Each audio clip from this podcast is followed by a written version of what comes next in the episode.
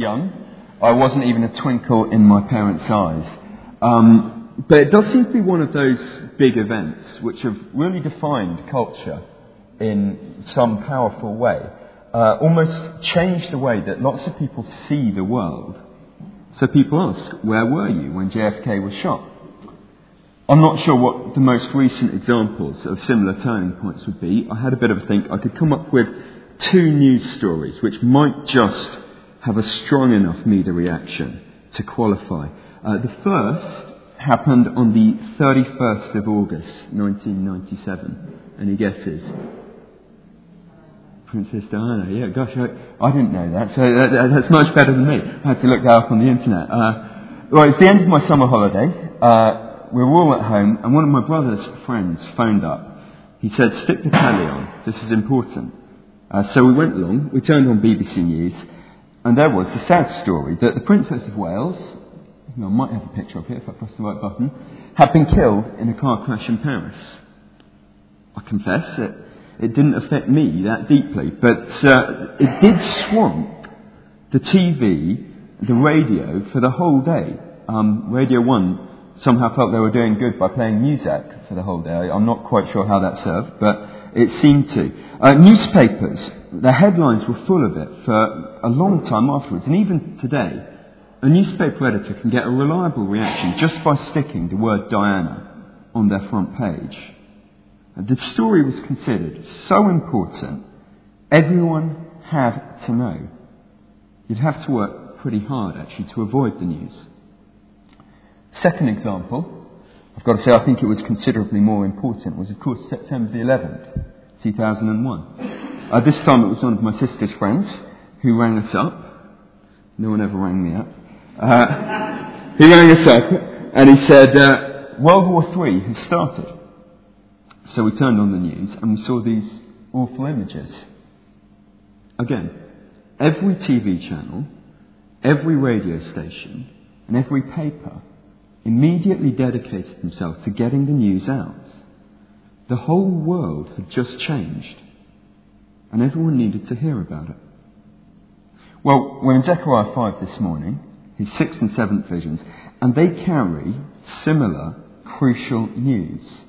It is essential for all Israel, for all God's people, to see and to understand.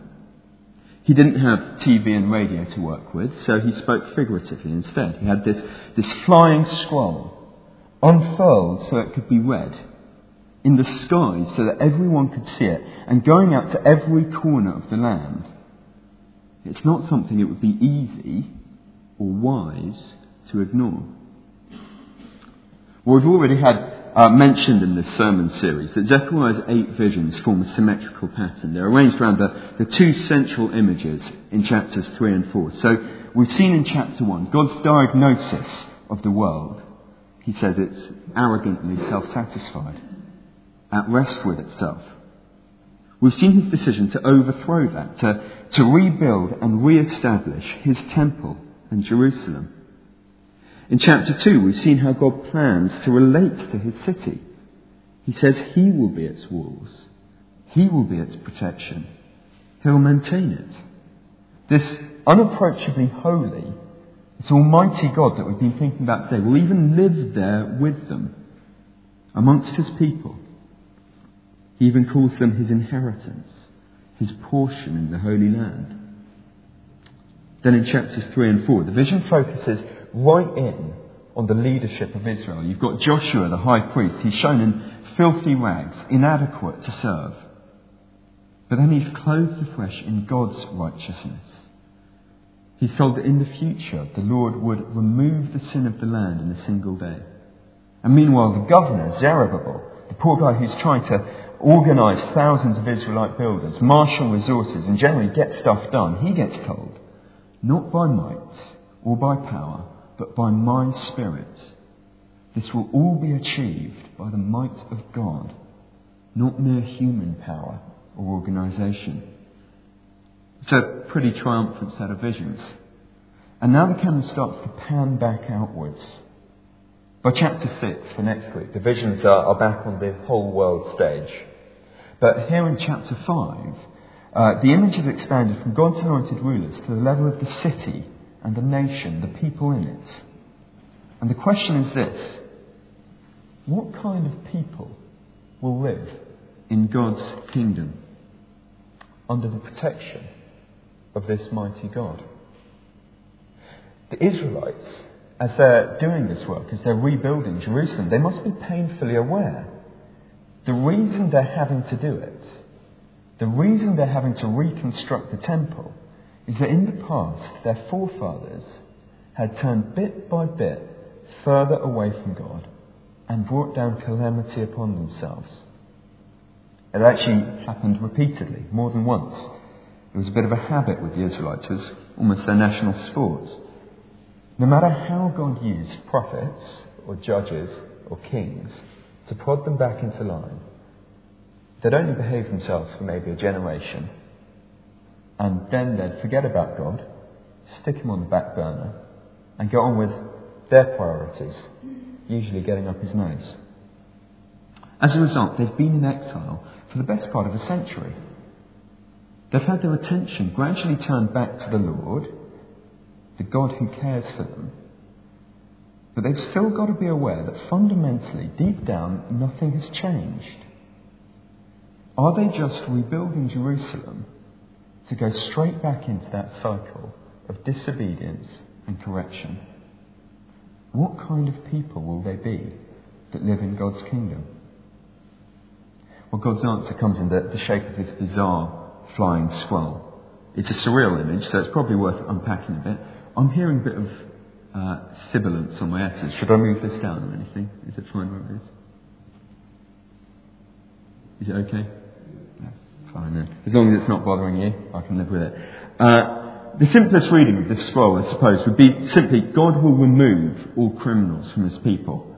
Um, the thieves, the people who lie, the ones who pervert justice and swear falsely, they'll be cast out. The undesirable criminals, banished, and their homes, their part in God's inheritance, will be torn down, destroyed.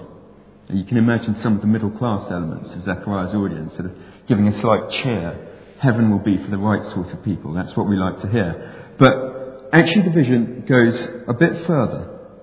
We're given quite precise dimensions for this scroll. Uh, in Hebrew, it's 10 cubits by 20, or 15 feet by 30, I think it is the measurement in, in our translation. That's not coincidence. I mean, it's huge, but it's not just a randomly picked number. It's the same size as the tabernacle, the tent which housed God's ark, the central section of his temple. It's the same size as the place which represents God interfacing with man. It's also got writing on both sides. That's a bit weird for a scroll, but it does make it similar to the, the tablets of the law, the stone tablets that Moses received in Exodus from God.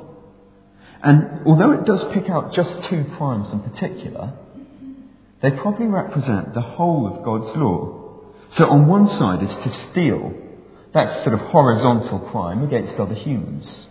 You could argue uh, that most crimes could be broken down to some kind of theft. On the other side is a vertical crime, to, to swear falsely, to lie before God, to sin directly against Him. So between those two, it neatly covers all of the Ten Commandments crimes against God and crimes against people. So this scroll might well represent just the whole law. It's against people who have not loved God and who do not love mankind. God's going to remove such people. God's going to purify his inheritance. Put like that, it's slightly more daunting than just cutting off the criminal types evangelical Christian teaching is pretty clear on just how far we all fall short of God's law. Jesus sums it up as love the Lord your God with all your heart and all your soul and all your strength and all your mind. Love all of mankind as you love yourself. When we're honest, we're a long way from that ideal, aren't we? It's impossibly distant. So it's worth saying now that I don't think this flying scroll is meant as bad news. It's quite the opposite. We've already had in chapter 3 the promise that God will remove the sin of the land. He's not speaking now to discourage Israel, to put them off. It's good news. He's already told them he will live among them, and even many nations will join them in his city. Even though they're a bit rubbish, they will be with him. So what he's telling them now is that like a refiner who's working over his gold or silver, he's going to cut out and remove and boil off all the impurities. Like a surgeon who's working over a wound, he's going to cut away everything that's infected or dead so that healthy tissue can replace it. What kind of people will live in God's kingdom? Well, a transformed and purified nation, made into fitting citizens for God's city. So this is a blessing. It's described as a curse, but it's a blessing for Israel and in God's picture. He's promising to cut out from them the lawlessness, the wickedness, which had previously kept them from Him. It's a blessing, but it might not be felt that way. It won't be pleasant for the thief or the one who swears falsely. For us now, there's a similar promise and a similar blessing. If we're Christians, we've got a far greater promise than just rebuilt ancient Jerusalem. We've a place assured in heaven, in true Jerusalem. An inheritance which will never perish or spoil or fade. Just like these Israelites were promised that before then, we will be made holy. We'll be made to be fit citizens. And thank heavens for that because I know the atrocious state of my own heart. I'm not fitted now to meet God. So it's fantastic to have that assurance, isn't it? To know that no matter how we struggle or constantly fail in our day to day lives, still, by God's power, by God's Spirit, we will be made ready for His presence. But it's sometimes tempting to be just a bit apathetic too relaxed about certain of our failings, especially if they're more hidden or more socially acceptable. So I find myself thinking, well, okay, I'm not going to be perfect until heaven. That's true. Uh, and I know I'm weak and feeble. That's true as well. And I will keep giving in into temptation. So better just live with it, really. You know, as if somehow that makes it all right. As if just because I know I'm going to hell, it's okay to keep indulging it, to dwell in it. So I, I keep indulging my, my lustful imagination. I keep using my money less wisely than I should, giving less than I promise. I keep getting angry and resentful, seething inside about that person who I, I just don't like working with. I think when we find ourselves thinking like that, we need to remember this passage and, and remember that although God is often astoundingly gracious, incredibly patient with the way that we cling on to our worldly lives, ultimately everything which is not built around His holiness, everything which isn't up to His standard, will be cut away. And everything that we build around that will get reduced to rubble. That could be unpleasant. So, um, thinking back to personal experience, if, if we cheerfully dive into an inappropriate relationship, well, God might help us to stop that. That can be profoundly painful. If we foster a secret sin, we should be aware nothing stays hidden forever. And it could be hurtful, even damaging to us when God exposes that and deals with it. If we proudly remain arrogant in our hearts uh, when we're with our friends or colleagues, well, we should watch out, shouldn't we? God may humble us. The Lord will purify his nation so that it's fit for his presence, and we should keep that in mind. To strive, then, by, by his grace and spirit, to build lives of kindness and humility, holiness, things which would please him. It brings to mind 1 Corinthians 3, verses 12 to 15. I say, If anyone builds on this foundation using gold, silver, costly stones, wood, hay, or straw, their work will be shown for what it is, because the day will bring it to light. It will be revealed with fire, and the fire will test the quality of each person's work. If what has been built survives, the builder will receive a reward. If it's burned up, the builder will be saved, even though only as one escaping through the flames. Comfortable or not, God will purify his people. What Zechariah's audience didn't have yet is a clear idea, though, of how God would deal with the problem that it's not just part of their lives that falls under this curse of verses 1 to 4, it's all of their lives. You know, it's, it's okay for God to say, I'll clean you up, I'll stop you sinning more. But what about all the stuff that they've already done? The punishment that they already deserve. So, along comes this seventh vision, and we get just a glimpse of the final solution. We've got this woman in a basket. Uh, it's even weirder than the last vision, and in fact, it actually seems to be deliberately grotesque. Uh, the word used for the basket is an ephah. Uh, that, that's a specific volume. It's about 22 litres. Google tells me that it's the amount of water that a man might expect his daughter to carry. Strange. Uh, but it, it's a small volume, basically. Uh, not big enough for an adult to fit into. So this is a sort of grotesque homunculus of a woman. And she's trapped in there underneath this thick cover of lead. Something pretty nasty. You don't want to let it out. It's like a poisonous snake, perhaps.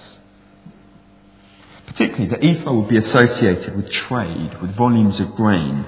So it's quite likely that this woman in the basket represents the iniquity of the land in terms of their trade and their commerce, their, their money and prosperity is a false idol, the, the ways that people distract themselves from God. Whatever the details, what matters is that when Zechariah is sat there with the evidence of his sin right in front of him, him and his people, bound to rights, guilty as anything, they're not held to account. Instead, the wickedness is just simply lifted up and taken away. It's dealt with separately. They don't have to pay for it. For the Israelites, that is just mind boggling. It's world changing. They're not being held to account for their crime. There's no more need then for their, their constant sacrifices trying to atone for God or for their rejection of God. There's no more of that vicious circle of sin and punishment and then coming back and sinning some more and messing up again and get. God Himself will take away their guilt. God Himself will leave them clean. What kind of people will live in God's kingdom? A transformed, purified nation because God Himself will remove the sin from His people. They're not shown here the full picture. They don't see how this is all going to work out. Uh, that's a privilege that we've got with hindsight. Even prophets like Zechariah were told that they would long to see clearly what we know now. But they do have these promises. God will purify his people and he will remove sin from his land so that he's got a nation which is ready and fitting to live in his presence. It's what these Israelites needed to hear. Their relationship with God would be fully restored. Not by their flawed system of law and sacrifice, but by His power, His, His Spirit, who would make them a people for Himself. It's pretty much the greatest possible reassurance for them. They will be made clean and worthy to dwell in the city that they're building. Now they know this, they can dedicate themselves fearlessly to rebuilding his temple because they don't have that guilt of sin hanging over them. They're clean in God's eyes. They can live free before him. For us, well, we see much more of that picture. We've seen the permanent version of this vision if we're Christians, then we have the guarantee that we will be made ready for heaven. The guilt of our sin, the taint of our crimes, it's already taken away. It's lifted up between heaven and earth, just like that basket. It's paid for in full by Jesus on his cross.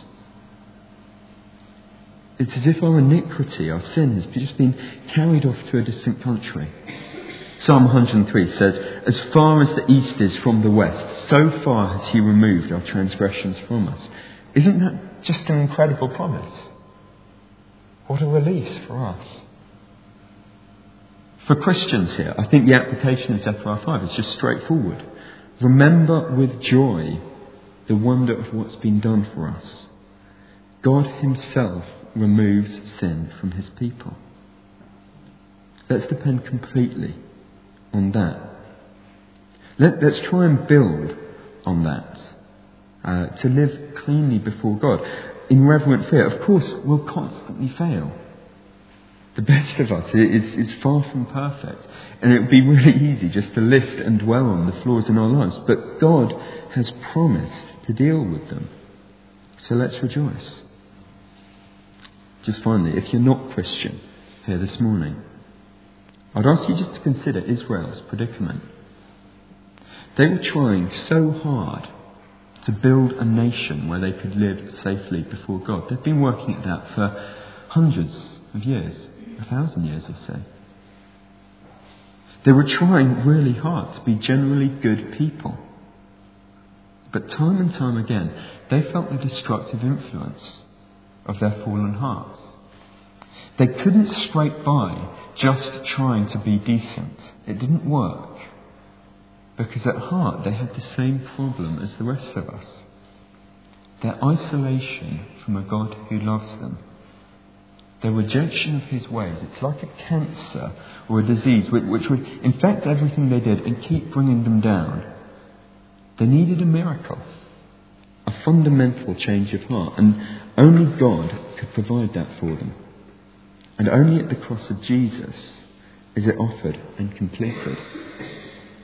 Their only option then was to depend on God to purify, to clean them. And I'll suggest that our only hope as well is to depend on that God, to go to Jesus and to ask Him to clean us. Along those lines, then, we're going to have communion in a moment, remembering how He has achieved that. Uh, but first, let's just sing the next song, Purify My Heart.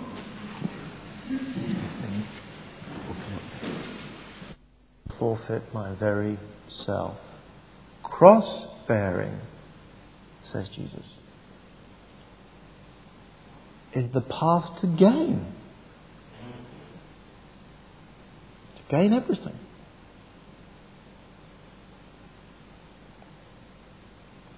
Oh, yes, he says, and there's something else um, that you need to know.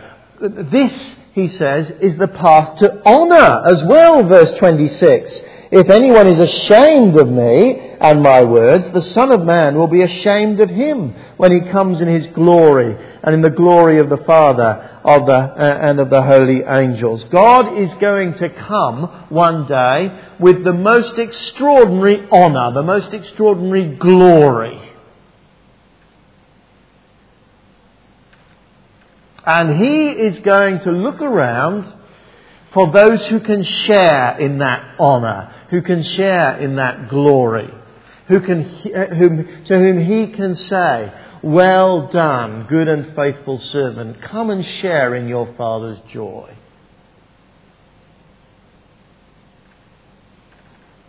And uh, on that day, he will find lots of people who preferred a more temporary, fragile form of glory. Who would rather be respected in, uh, uh, in this world than actually bear the cross, embrace the shame that he says comes, and wait for honour in his presence. I, I vividly remember having dinner when I was an undergraduate uh, with one of my um, uh, university lecturers. She invited me out um, for uh, a meal, and um, uh, we were chatting, and she eventually said, "I don't mind most Christians, but it's the born again ones that I hate." And to my shame, I kept my mouth shut. Because I was just too dazzled by being taken out by someone with a few letters after her name. To actually own up to the fact that I was a born again one. And if that becomes a life pattern, then we have, in fact, only to look forward to Jesus' shame,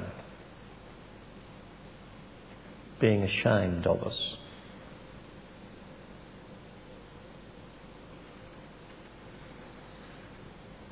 You know, the uh, title Christian was initially a sneering term. These are Christ's ones, the pathetic ones. Christians donned it as a badge of honour. Yeah, we are Christ ones. We're glad you noticed.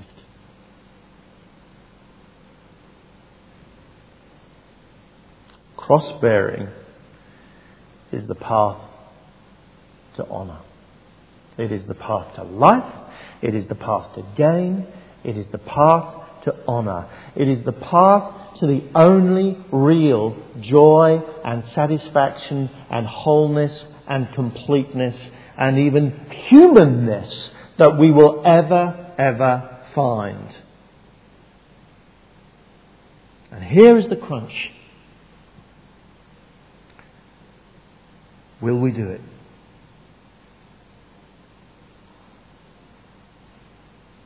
I, I, I, I fear that, that, that churches are full of people who um, recognize Jesus as the Son of God and the, uh, and the, the Christ.